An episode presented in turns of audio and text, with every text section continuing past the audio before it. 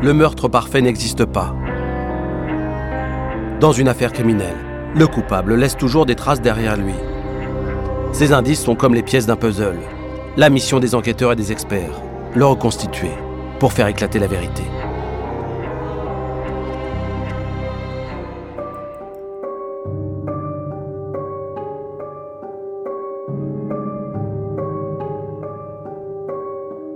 Vendredi 24 juillet 2009, à Plougonvelin dans le Finistère. Il est 10h du matin lorsque Jacques reçoit un appel téléphonique de sa mère qui paraît très inquiète. Ma mère voit toute la toiture de la maison de mon oncle Jean-Jacques calcinée. Il n'y a pas beaucoup de fumée, mais en attendant, elle m'appelle. Jean-Jacques Lepage, 67 ans, vit à quelques centaines de mètres de chez sa sœur. Cette dernière décide alors de se rendre immédiatement sur place. Et elle découvre que les pompiers sont déjà là.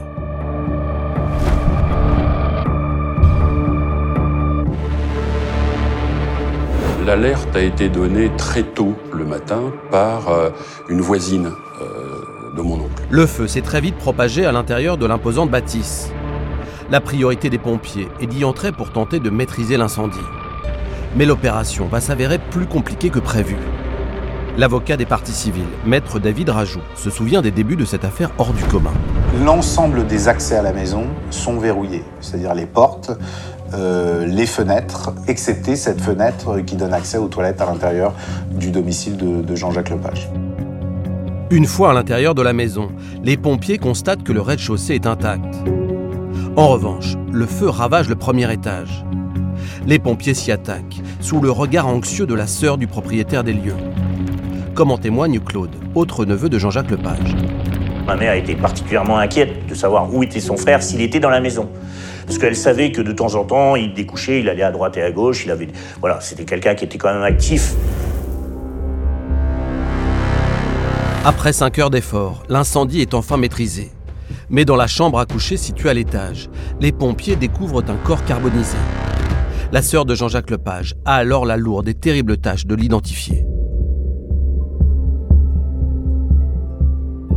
S'est passé, c'est qu'ils lui ont présenté le corps.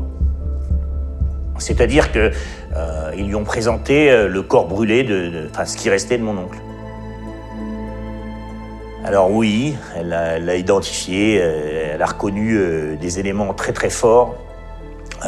Parce que mon oncle avait une corpulence qui est proche de la sienne, elle a reconnu des choses, mais bon voilà, c'est un corps calciné quoi.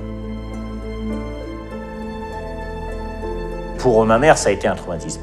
Et ça lui a mis un choc euh, terrible.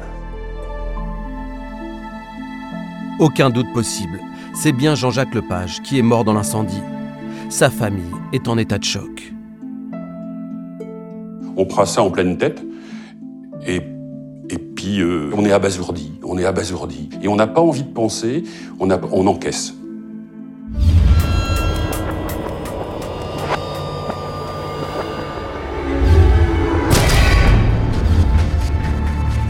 Une enquête est immédiatement ordonnée pour préciser les circonstances exactes de la mort de Jean-Jacques Lepage.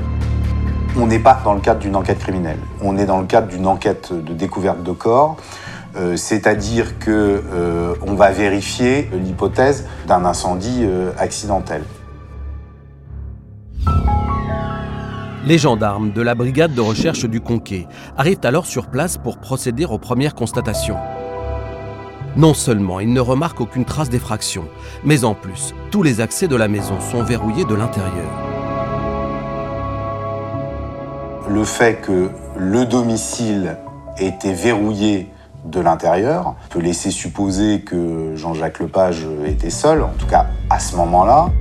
Mais pour l'avocat de la défense, maître Pierre Tracol, un détail semble contredire cette hypothèse. Il y a manifestement des traces d'une soirée, c'est-à-dire qu'il retrouve une bouteille de champagne, de verre. Manifestement, peu de temps avant cet incendie, euh, Monsieur Lepage a vraisemblablement reçu quelqu'un.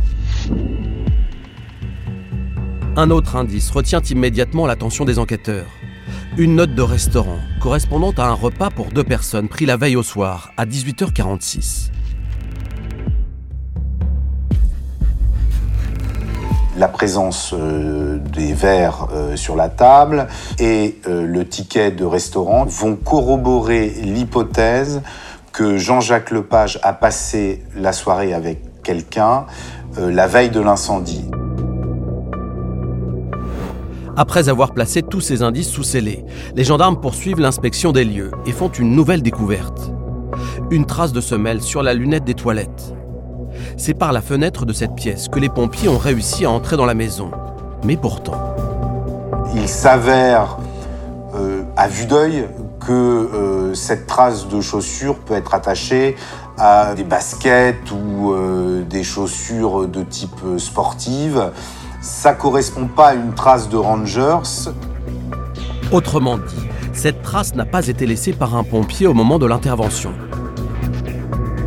La logique euh, des enquêteurs qui pour l'instant sont sur un schéma euh, d'accident euh, les conduisent quand même à s'interroger sur le fait que quelqu'un qui était présent au moment du départ de l'incendie ait pu s'enfuir par le seul accès qui était ouvert et la trace de pas sur la cuvette des toilettes qui donne immédiatement sur cette fenêtre les intrigue effectivement énormément. La trace peut être un indice essentiel pour la suite de l'enquête. Elle est minutieusement photographiée. Pendant ce temps, les voisins de la maison sont interrogés pour savoir s'ils ont vu quelque chose la veille au soir. Et effectivement, les gendarmes recueillent un témoignage d'un voisin de Jean-Jacques Lepage, qui va le croiser aux alentours de 22h30, 22h45. Ils ont échangé euh, quelques mots et Jean-Jacques Lepage apparaissait euh, dans un état euh, tout à fait normal. Et il était seul. Jean-Jacques Lepage serait donc rentré seul chez lui. Comment expliquer alors la présence des deux verres et de la mystérieuse empreinte de pas? L'homme a-t-il reçu de la visite après être rentré? Et si oui, y a-t-il un lien entre cette visite et le terrible incendie qui lui a coûté la vie?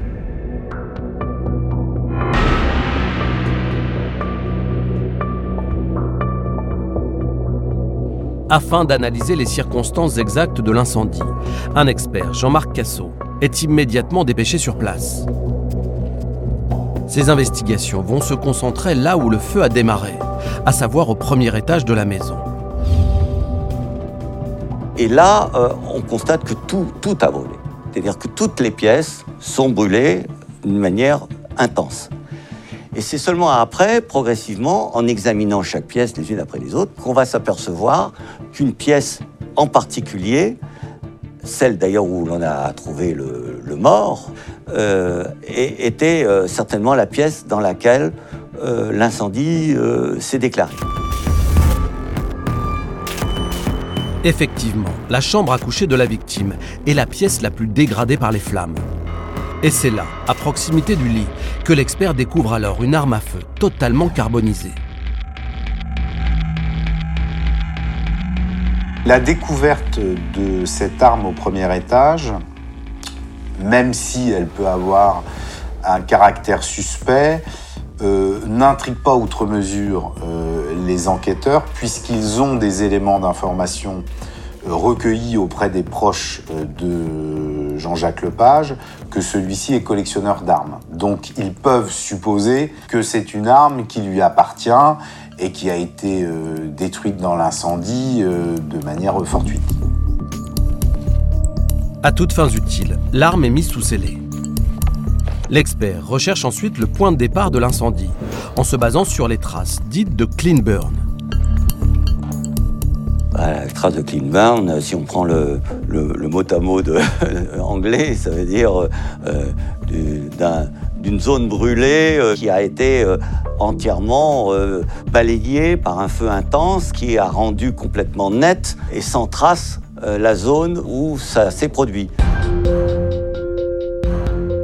Autrement dit, c'est l'endroit où la température a été tellement élevée que les flammes ont littéralement blanchi le mur.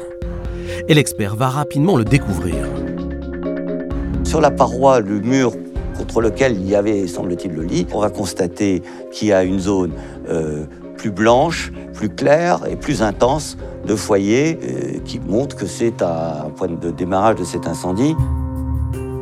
L'incendie se serait donc déclaré au niveau du lit de la victime et plus précisément Le feu vient de la partie supérieure des lattes, au-dessus des lattes. Donc euh, ça, ça, a permis de, montrer que le feu donc, ne venait pas du, du dessous du lit. Reste à connaître les causes de cet incendie. Pour cela, les enquêteurs utilisent un photoioniseur, un appareil capable de déceler la moindre trace de combustible dans les décombres. On passe l'appareil euh, sur, des matériaux euh, et on essaye de détecter si le matériau euh, présente des caractéristiques telles qu'il y a eu effectivement présence de liquide inflammable. Malheureusement, les résultats sont négatifs et donc rien ne permet d'expliquer comment le lit s'est embrasé. Mais les enquêteurs ont leur idée sur la question, car ils ont remarqué la présence de nombreux cendriers remplis de mégots et de plusieurs bouteilles d'alcool vide.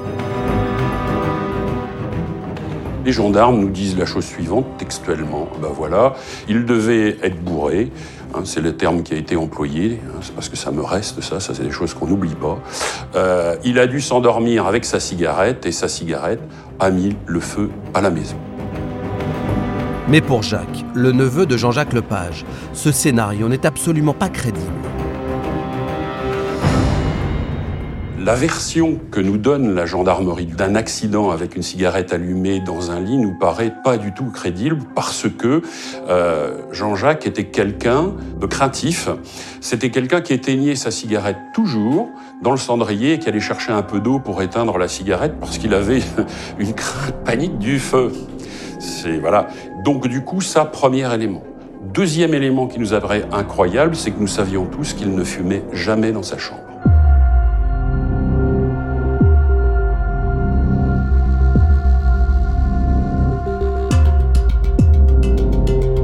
Les gendarmes ne sont pas sûrs de leur version de l'accident. Et face aux doutes de la famille de Jean-Jacques Lepage, ils décident de s'intéresser à la victime, un notable bien connu de la région bretonne et de la rédaction du Télégramme, où travaillait à l'époque le journaliste Steven Laurent. Jean-Jacques Lepage est un retraité qui avait pignon sur rue à Brest, puisque ça a été le premier, je pense, à équiper les, sourds et malentendants de, de prothèses auditives. Effectivement, dès les années 80, Jean-Jacques Lepage, opticien de métier, décide de se reconvertir dans la vente de prothèses auditives. Au total, il ouvrira 8 points de vente à travers la région. Un succès commercial qui tient surtout, selon son neveu, à sa personnalité. C'était quelqu'un qui avait une qualité relationnelle énorme. Il était adoré par sa clientèle. Pour me moquer de lui, je lui disais que toutes les femmes de plus de 70 ans étaient amoureuses de, lui dans le département. C'était Monsieur Jean-Jacques. Monsieur Jean-Jacques portait beau, avait des tenues excentriques, du jaune, du rouge, du vert, dans un pays où, des fois c'est un peu gris, euh, ça claquait. Et donc on aimait bien, ouvrez les guillemets, Monsieur Jean-Jacques. Voilà. Veuve depuis 2007, Jean-Jacques Lepage est resté marié toute sa vie à Claudine, son amour de jeunesse. Avec elle, il aura un garçon quand il était jeune, c'était pas lui le plus costaud, mais c'est lui qui a épousé la plus belle fille de la plage. Il a épousé ma tante, qui était une très très belle femme. Alors après, c'est vrai, hein, c'était un homme qui avait besoin de plaire. Donc, tout le monde savait qu'il avait des maîtresses, pour dire les choses comme elles sont. En 1986, l'une de ses aventures amoureuses donne naissance à une fille, avec qui Jean-Jacques Lepage n'aura que très peu de contact pendant 30 ans. Mais en mai 2009, deux mois avant sa mort, il a fait un bilan sur sa vie. J'ai eu l'occasion d'en parler beaucoup avec lui. On a beaucoup parlé sur le sujet, notamment, il a décidé de mettre les choses en ordre et de la reconnaître. À la suite de cette reconnaissance de paternité, Jean-Jacques Lepage modifie son testament. À partir du moment où il a, il a deux enfants, le gâteau, bah, il est divisé en deux, il est, il est plus unique si jamais il venait à mourir. Le fils de Jean-Jacques Lepage s'est ainsi trouvé dépossédé de la moitié de son héritage. Mais ce n'était pas la première fois qu'il se trouvait ainsi lésé, comme le découvrent les enquêteurs en poursuivant leurs investigations. Maître Pierre Tracol, avocat de la défense. Son fils a travaillé avec lui et à un moment donné, assez logiquement, bien le fils pensait lui succéder. Et Monsieur Lepage va changer son fusil d'épaule sans avertir son fils et céder son fonds de commerce euh, à une société. Les gendarmes apprennent aussi que le fils de Jean-Jacques Lepage se montrait jaloux de la nouvelle relation entre le père et sa fille. Et ce n'est pas tout. Quelques mois plus tôt, le fils avait même tenté de mettre son père sous tutelle. Certains proches de la famille en arrivent à penser qu'il pourrait être responsable de l'incendie criminel qui a tué son père. Le mobile du fils, euh, c'est l'argent. Enfin, euh, c'est l'héritage. Peut-être aussi la jalousie, peut-être la vengeance, peut-être euh, la, détestation de son père parce qu'il vient de reconnaître une fille. Enfin, c'est un bouleversement pour, pour lui.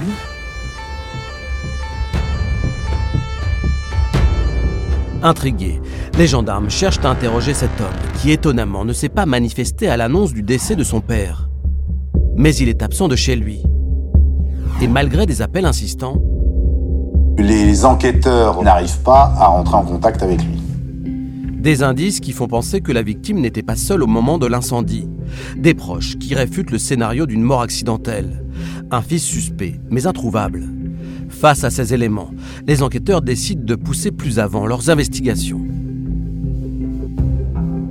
Les éléments euh, de doute qui pouvaient apparaître a incité certains enquêteurs à insister auprès euh, du parquet de Brest pour qu'une autopsie soit réalisée.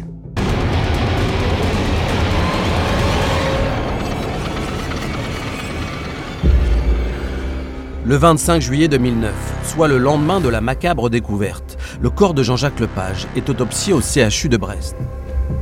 Avant tout, une radiographie complète du cadavre est effectuée. Et contre toute attente, elle révèle, dans l'orbite de l'œil droit, la présence d'un fragment métallique dont la forme sphérique peut faire penser à une bille de plomb, autrement dit, à une munition d'arme à feu. Le docteur Bernard Marc a accepté de revenir sur cette expertise.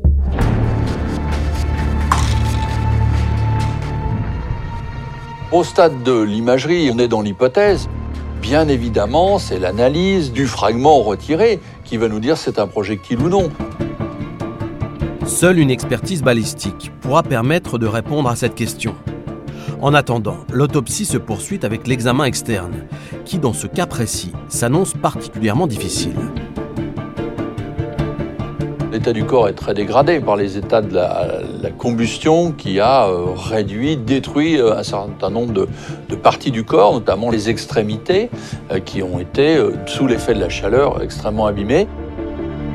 Mais sur les rares parties du corps qui ont été préservées, le légiste relève une quinzaine de lésions qui n'ont rien à voir avec des brûlures.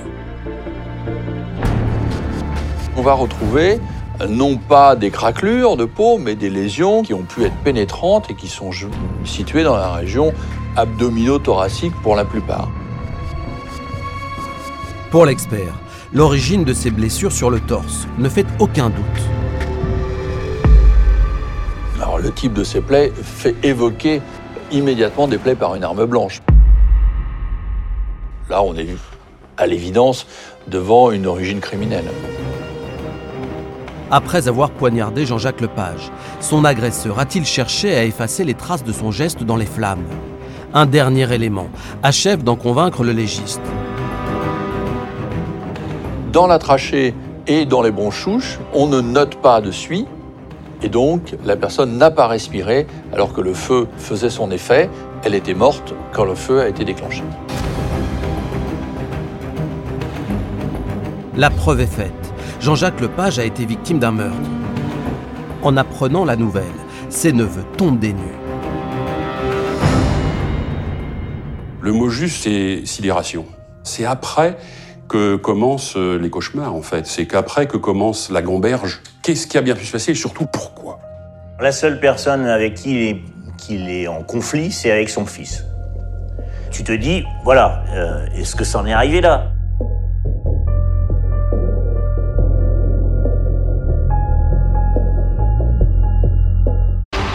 À la suite des résultats de l'autopsie, une enquête pour assassinat est ouverte et confiée à la section de recherche de Rennes.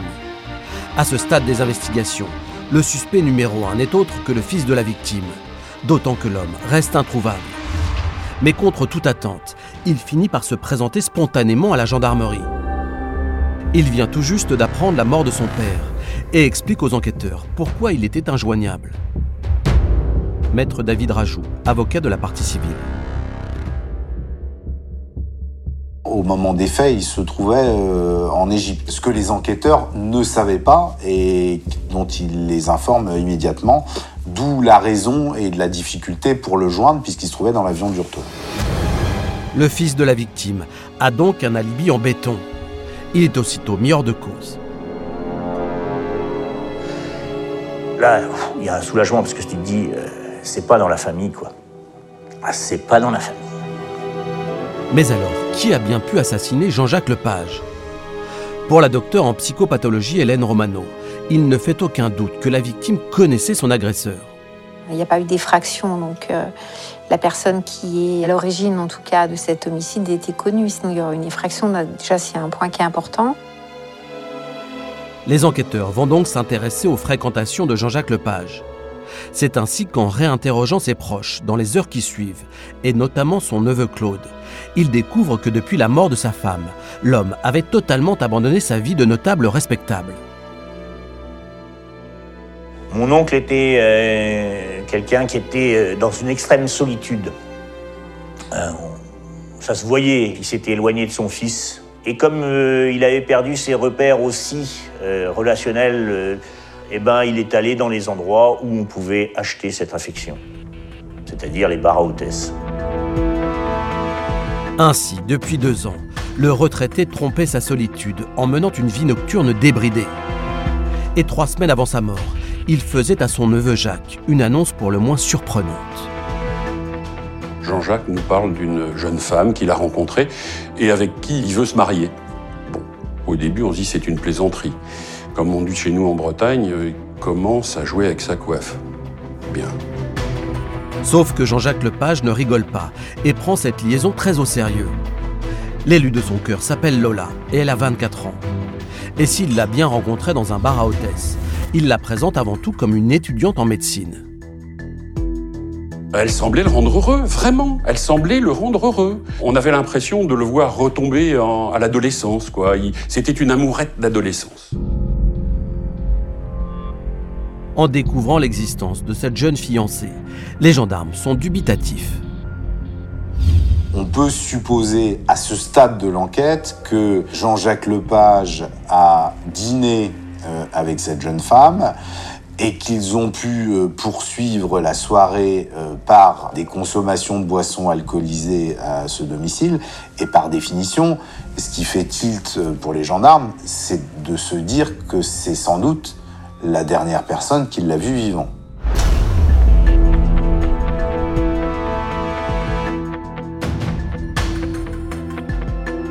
Cette hypothèse est d'autant plus plausible qu'au même moment, les enquêteurs apprennent qu'un ADN féminin inconnu a été identifié sur l'un des verres retrouvés au domicile de Jean-Jacques Lepage.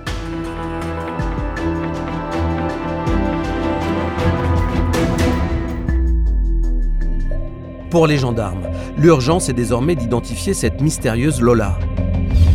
Pour cela, ils se rendent immédiatement au restaurant où Jean-Jacques Lepage a dîné la veille de sa mort, pour savoir s'il était bien accompagné d'une jeune femme. Par chance, l'établissement est placé sous vidéosurveillance. David Rajou, avocat de la partie civile. Ce que les gendarmes découvrent sur la vidéo, c'est euh, Jean-Jacques Lepage déambulant avec une jeune femme qui porte une robe et un blouson de couleur sombre. Malheureusement, le visage de la femme n'apparaît à aucun moment sur les images, mais sa silhouette semble correspondre à celle d'une jeune femme de 24 ans. Au même moment, une voisine de Jean-Jacques Lepage se présente à la gendarmerie. Et ce qu'elle raconte aux enquêteurs est pour le moins surprenant. Ce témoin, le matin euh, des faits, euh, a croisé une jeune femme, euh, manifestement dans un état très particulier. Cette personne, qu'on connaîtra bien, hein, descend à la plage qui est juste à 20 mètres de la maison de, de mon oncle. Et elle va voir une femme rentrer dans l'eau, tout habillée, en noir, puis ressortir. Elle paraît euh, hagarde, comme quelqu'un qui était drogué. Et ce témoin va constater à la volée euh, que cette jeune femme a un sac et va voir sortant de ce sac un manche de ce que le témoin identifie comme un manche de couteau. Les gendarmes le savent. Ils tiennent là un témoignage essentiel. Ils demandent alors à la voisine de leur décrire la tenue vestimentaire de la mystérieuse jeune femme. Le témoin décrit une jeune femme qui correspond à la description vestimentaire qui résulte de la vidéo euh, que les gendarmes ont saisie dans le restaurant. Donc les suspicions euh, deviennent très très fortes concernant, euh, concernant cette jeune femme. Désormais, cette Lola inconnue fait figure de suspect numéro un. Et pour tenter de l'identifier au plus vite, son portrait robot est établi grâce aux descriptions de la voisine.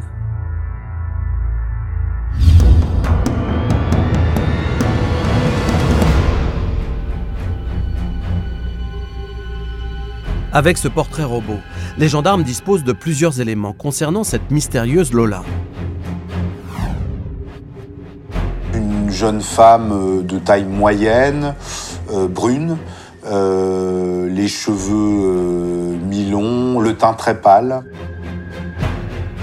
Deux jours après le drame, la presse régionale s'empare de l'affaire.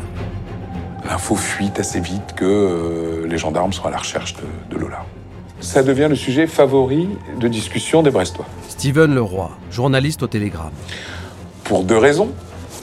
D'une, on est en plein milieu de l'été et au niveau de l'actu, c'est quand même pas euh, la période la plus faste. Et il se surajoute Lola, call girl. Toute la ville dit Ah, j'aimerais bien, j'aimerais bien voir qui c'est. Malheureusement, la médiatisation de l'affaire ne permet pas d'identifier Lola, mais elle suscite de nouveaux témoignages des jeunes vont se remémorer que la nuit des faits, ils ont rencontré euh, une jeune femme à proximité euh, du domicile de Jean-Jacques Lepage. Ils s'arrêtent, ils discutent et puis ils lui proposent de venir euh, à leur soirée, ce qu'elle accepte.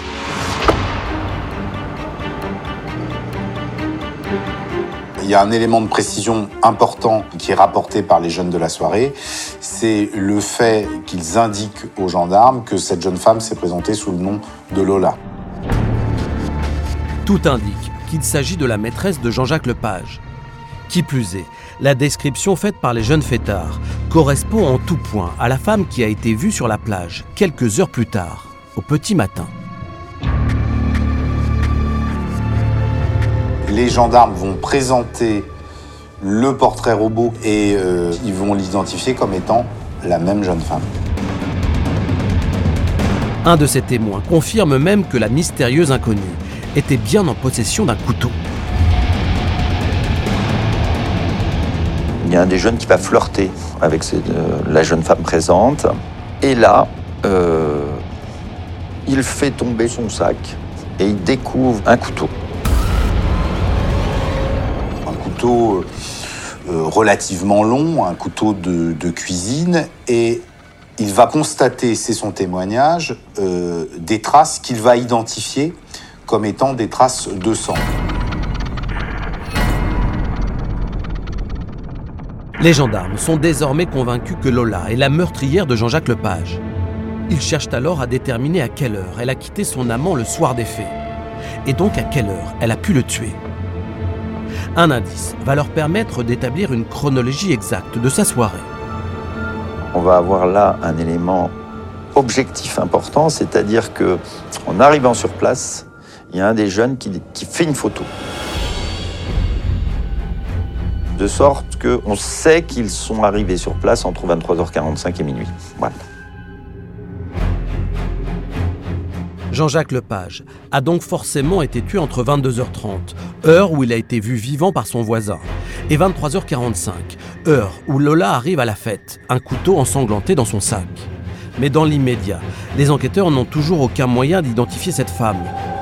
D'autant que sur toutes les images où elle apparaît, son visage est caché.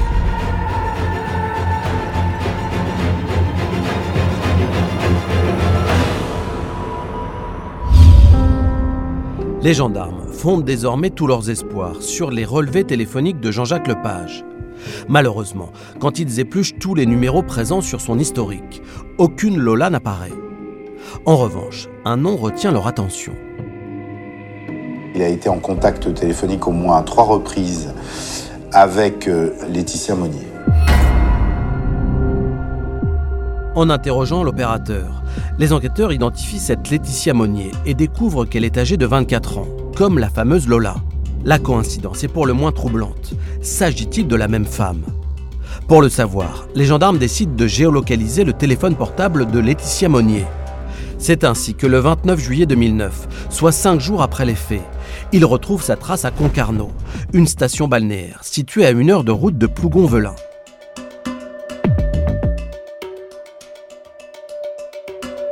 Et grâce aux témoignages qui ont été recueillis, euh, aussi bien visuels de cette jeune femme que du portrait robot euh, qui a été établi, ils vont pouvoir immédiatement l'identifier et procéder à son interpellation.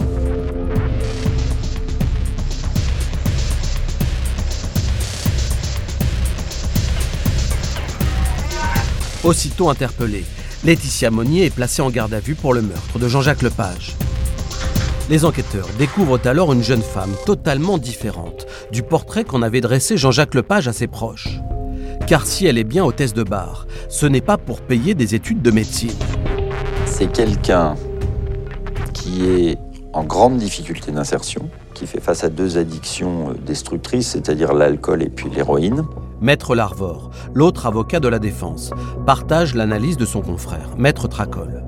Globalement, le parcours de Lady Monnier, c'est très chaotique. hein. C'est euh, c'est une enfance euh, un peu fracassée. Euh, On ne peut pas dire que ça soit quelqu'un qui soit très bien stabilisé à la fois dans sa vie personnelle et dans sa vie professionnelle. Avant de l'interroger, les enquêteurs réalisent des clichés anthropométriques de la jeune femme. Et très vite, ses chaussures retiennent leur attention, car il s'agit de baskets. Or, la trace de pas découverte sur la lunette des toilettes de la victime correspond à ce type de chaussures. À ce stade, il n'y a pas d'éléments certains permettant de rattacher euh, cette trace de chaussure à Laetitia Monnier. Il n'y a pas de- d'exclusion à 100% euh, non plus. Effectivement, seule une expertise en comparaison d'empreintes pourra permettre de le préciser avec certitude. L'ADN de la suspecte est ensuite prélevé pour une comparaison en urgence. Un rapprochement euh, scientifique est effectué entre l'ADN féminin recueilli sur le verre et l'ADN euh, de Laetitia Monnier, et il s'agit bien du même ADN. Donc Laetitia Monnier était présente au domicile de Jean-Jacques Lepage le soir des faits.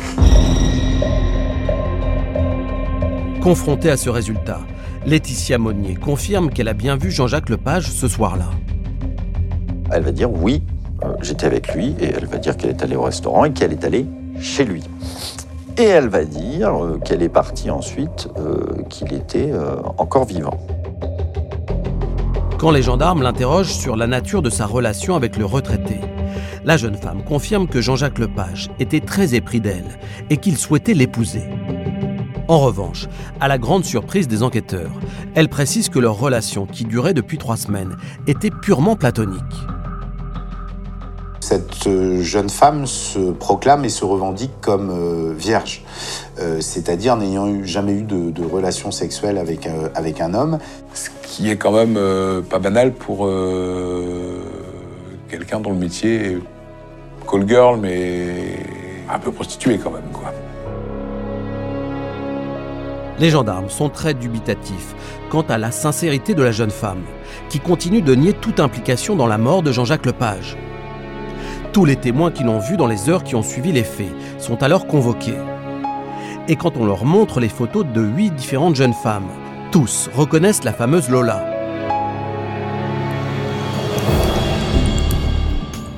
Cette nouvelle déstabilise totalement la jeune femme, qui craque et livre alors une autre version des faits.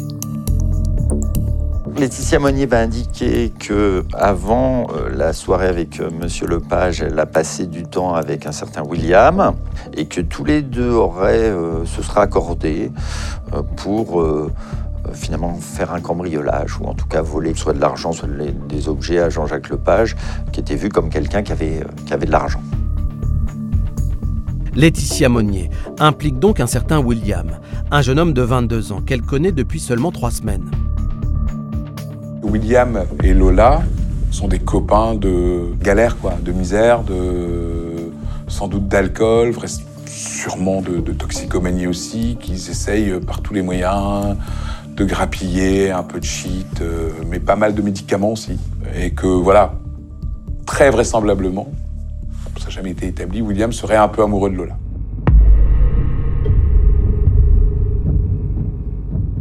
Ce soir du 24 juillet, vers 23h, la jeune femme aurait ainsi demandé à Jean-Jacques Lepage de lui faire couler un bain, permettant alors à son complice de s'introduire dans la maison en toute discrétion. C'est le scénario classique de euh, je vais distraire le vieux pendant que tu fais ma base sur les bijoux, euh, le pognon, ce que tu trouveras de valeur. Mais Laetitia explique que le plan ne s'est pas du tout déroulé comme prévu. Elle a dit qu'il fait du bruit, que M. Lepage entend, qu'il redescend, qu'il y a une altercation entre les deux, mais que William euh, arrive à faire remonter M. Lepage en le menaçant avec un couteau. Et elle, entend des cris, elle entend des bruits de lutte. Elle indique qu'elle se serait rendue à l'étage et qu'aurait découvert euh, Jean-Jacques Lepage baignant dans son sang et que euh, elle se serait enfuie euh, du euh, domicile, laissant William avec Jean-Jacques Lepage. La jeune femme aurait alors machinalement emporté le couteau avant de s'enfuir. Les gendarmes disposent désormais de suffisamment d'éléments et le juge d'instruction décide de mettre en examen Laetitia Monnier pour le meurtre de Jean-Jacques Lepage et de l'incarcérer. Mais pour les enquêteurs, il s'agit maintenant de comprendre l'implication réelle du fameux William dans la séquence criminelle. Avant tout, il s'intéresse à la téléphonie du jeune homme.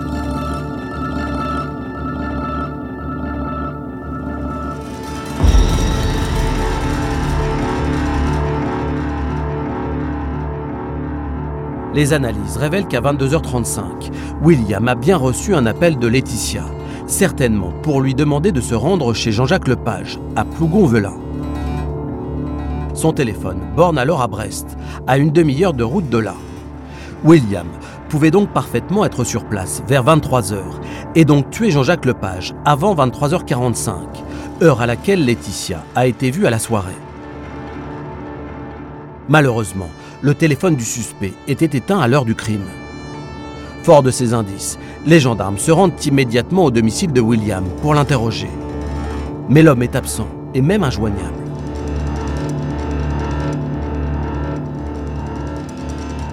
Les enquêteurs vont euh, opérer une perquisition à son domicile où ils vont retrouver une paire de chaussures pouvant correspondre à la trace sur euh, la cuvette euh, des WC. Cette paire de chaussures est aussitôt mise sous scellé pour comparaison. Un ordinateur est également saisi. Mais en poursuivant les investigations pour localiser William, les gendarmes découvrent que l'homme a quitté la région.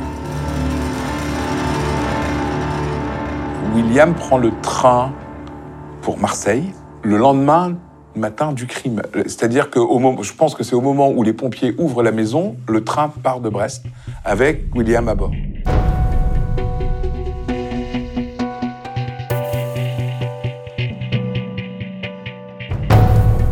Le 30 juillet 2009, soit six jours après les faits, un mandat de recherche est lancé par le parquet de Brest. C'est alors que le lendemain, William se présente dans un commissariat de Marseille. Va se mettre euh, dans la gueule du loup en se présentant au commissariat pour simplement déclarer la perte de ses papiers. Et c'est à ce moment-là qu'on lui demande son nom. Évidemment, euh, faisant l'objet d'un mandat de recherche, il est immédiatement arrêté par les, les fonctionnaires de police présents euh, dans ce commissariat ce jour-là. Ce qui est juste totalement invraisemblable, c'est que le gars se présente à un poste de police. Je sais pas vous, mais moi j'ai tué quelqu'un, j'évite les policiers. De toute évidence, William n'a pas du tout le comportement d'un criminel en cavale. Et lorsque les policiers lui signifient son placement en garde à vue pour meurtre, l'homme semble ne rien comprendre. Faut le voir, euh, William, c'est un espèce de grand bonnet. Il fait 1m85. Il est tout maigre là. Enfin, c'est pas le caïd. C'est juste un, c'est juste un paumé. Comme toujours en pareil cas, un médecin est chargé d'examiner le suspect avant son interrogatoire. Il découvre alors que William présente plusieurs blessures sur le torse, qui semblent bien être des brûlures liées à un incendie. Pour les enquêteurs, plus aucun doute, ils tiennent leur coupable. Il mis en cause par euh, Lola.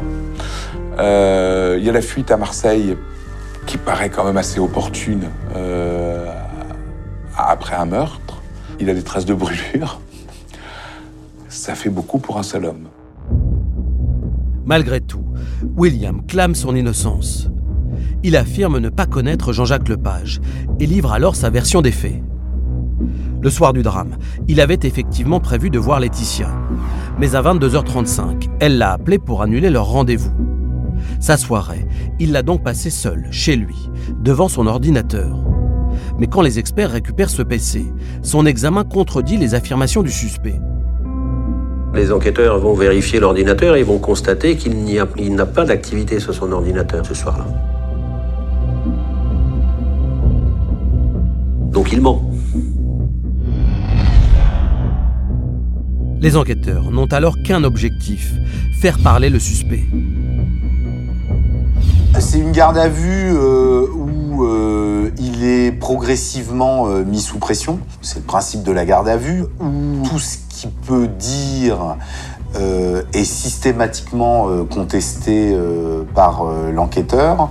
On sent qu'il y a une véritable pression qui se met en place. Et à l'issue d'une audition qui va durer plusieurs heures, William va reconnaître son implication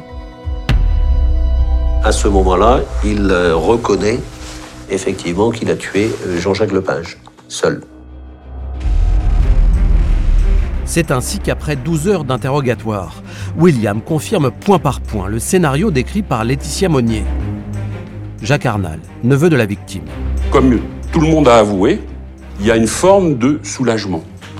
Et très vite, tout va dégénérer.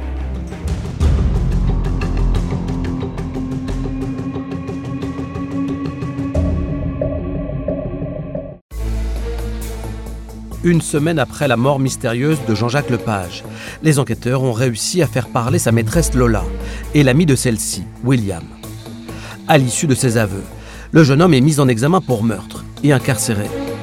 Mais un mois plus tard, il demande à parler à son avocat, maître Patrick Larvor, et lui fait une annonce qui provoque un véritable coup de théâtre.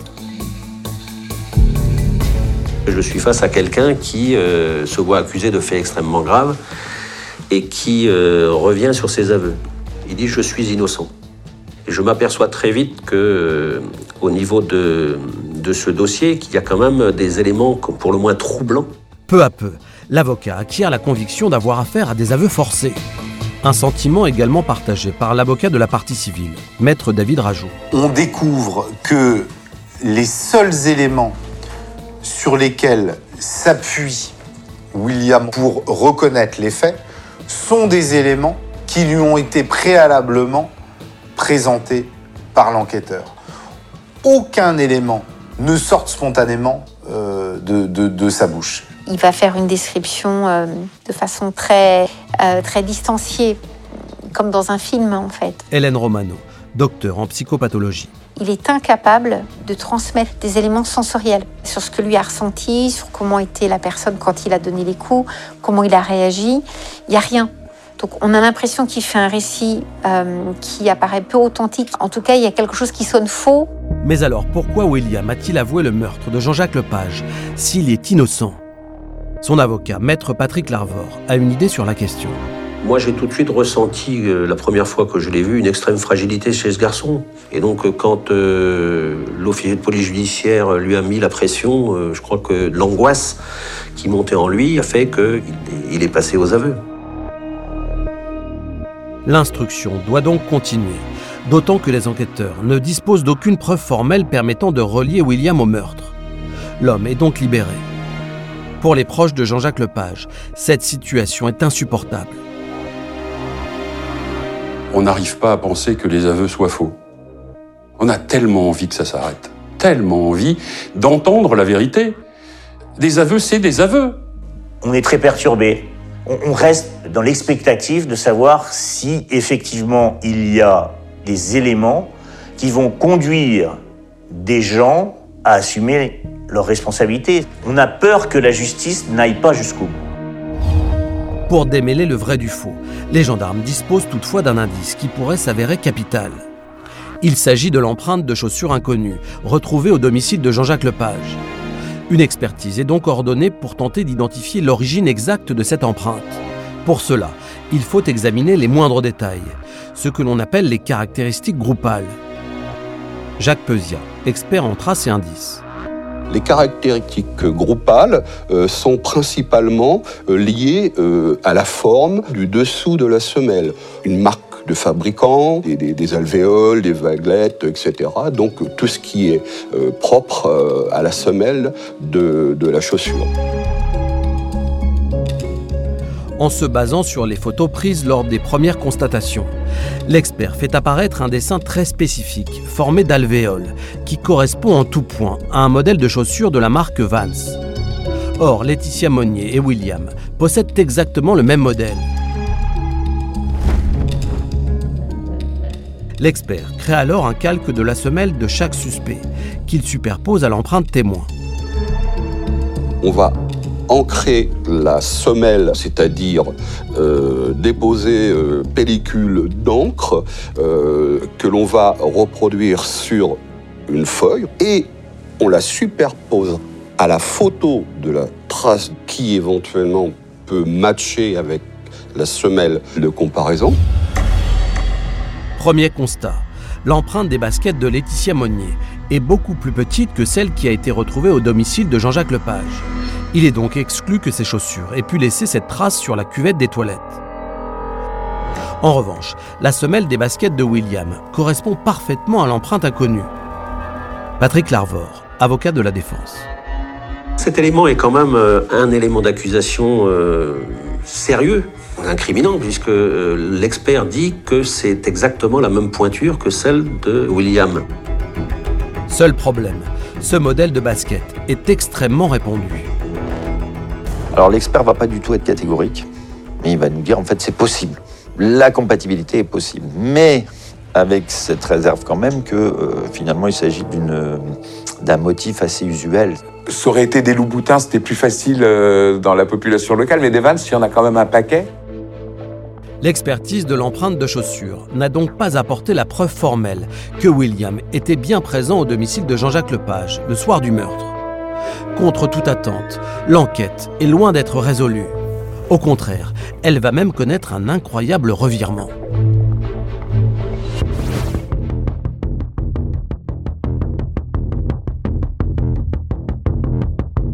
Persuadé de son innocence, l'avocat de William, maître Larvor, décide de passer à l'offensive.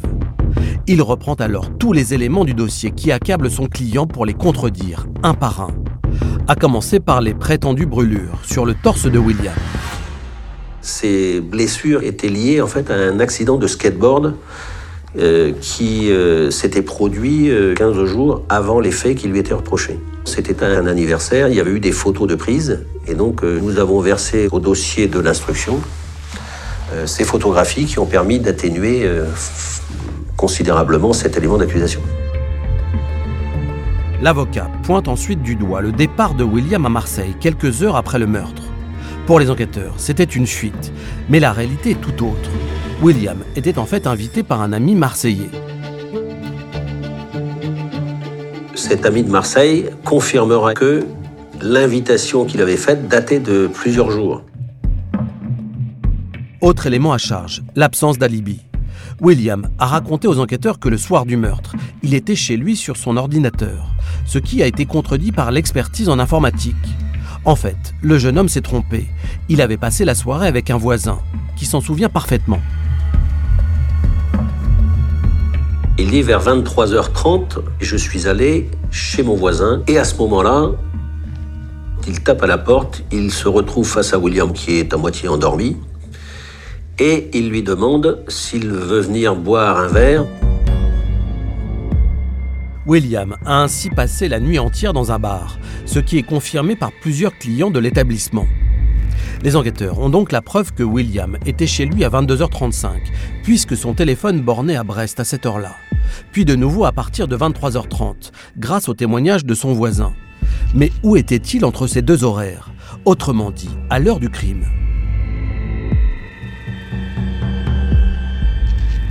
Nous avons donc un créneau de 55 minutes, pendant lequel on ne sait pas ce qu'il a fait. C'était sur ce créneau-là qu'il était suspecté de s'être rendu à Plougonvelin ce soir-là pour commettre les faits qui lui étaient reprochés. Les gendarmes doivent alors déterminer si William avait le temps de faire l'aller-retour pour se rendre au domicile de Jean-Jacques Lepage et le tuer avant de rentrer chez lui. Pour cela, ils refont le trajet Brest, Plougonvelin, Brest. 24 minutes pour aller, 24 minutes pour revenir. 48 minutes en tout. Il restait donc à William 7 minutes pour rentrer dans la maison, tuer Monsieur Lepage, mettre le feu à la maison. C'était matériellement impossible. Malgré ces nouveaux éléments, le juge d'instruction décide de maintenir William en examen. En revanche, les soupçons se portent à nouveau sur la seule personne dont on a pu établir formellement la présence chez Jean-Jacques Lepage au moment du meurtre, est désormais en liberté surveillée, Laetitia Monnier.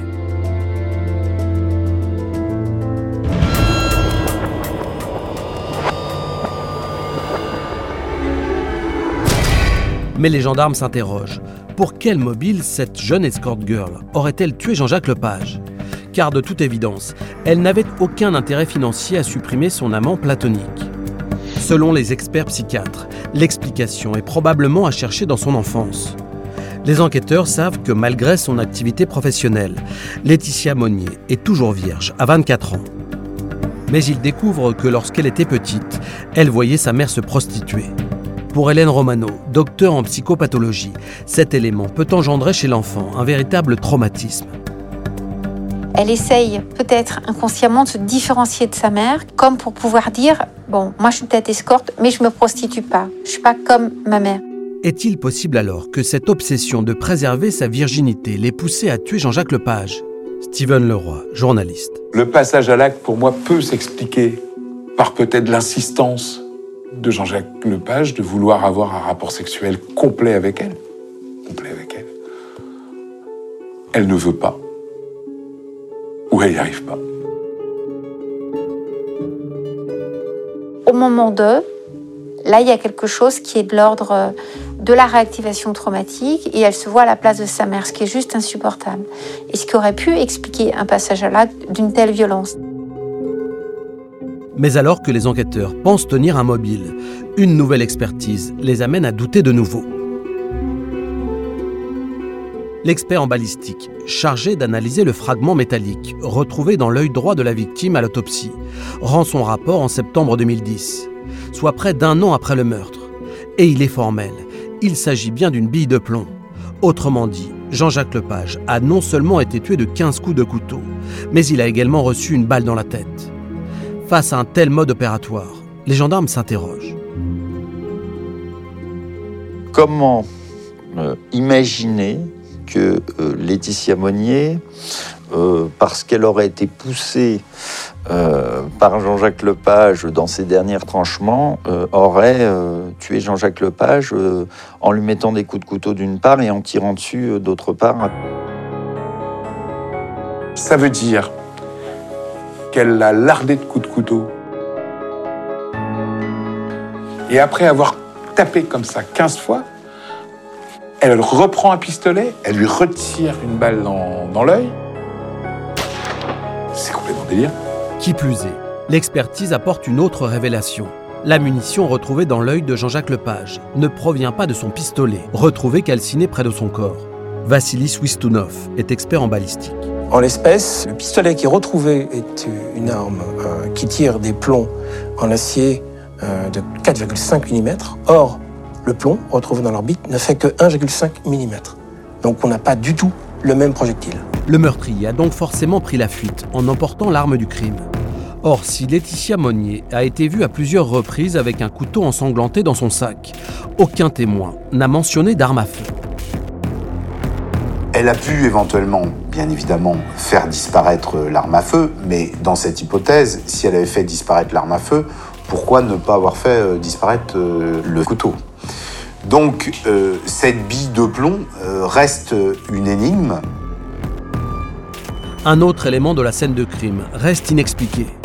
L'empreinte de pas retrouvée sur la lunette des toilettes et dont la pointure ne correspond pas à celle de Laetitia Monnier. Ces deux indices le prouvent. La jeune femme n'était pas seule chez Jean-Jacques Lepage. Donc, il y a une ombre. Il y a un monsieur mystère, une madame mystère, je sais pas. Interrogée à maintes reprises sur la présence d'un ou d'une complice, Laetitia Monnier multiplie les versions, mettant en cause plusieurs de ses relations. Mais vérification faite, toutes sont systématiquement innocentées à la grande déception de Jacques Arnal, le neveu de la victime. Il y a eu une première mise en cause, puis un deuxième, puis un troisième. On a eu, de la part de là, on a compté, on a arrêté de compter avec mon cousin à 23 versions différentes. Au bout d'un moment, on ne sait plus où est, le, où, est, où est le haut, où est le bas. C'est effrayant. C'est c'est effrayant. Le journaliste Steven Leroy partage ce sentiment sur le comportement de la jeune femme. La seule chose où elle n'a pas varié, c'est c'est pas moi, mais effectivement j'étais là-bas. Elle a toujours dit ça. Après, elle y a ajouté à peu près la terre entière, ce qui fait que, au fil du temps, ces déclarations sont devenues totalement inaudibles et plus personne n'a su ce qu'elle racontait. Mais face à ces mensonges en série, une seule certitude compte pour les neveux de Jean-Jacques Lepage, ainsi que pour sa famille. La culpabilité de Laetitia Monnier. Au bout d'un moment, ce que l'on recherche avant tout, ce n'est plus la vérité, c'est une vérité judiciaire. Il vaut mieux avoir, euh, entre guillemets, pour une famille, pour des victimes, une coupable, que de, de n'avoir euh, C'est-à-dire que de rester euh, à vie sur des doutes.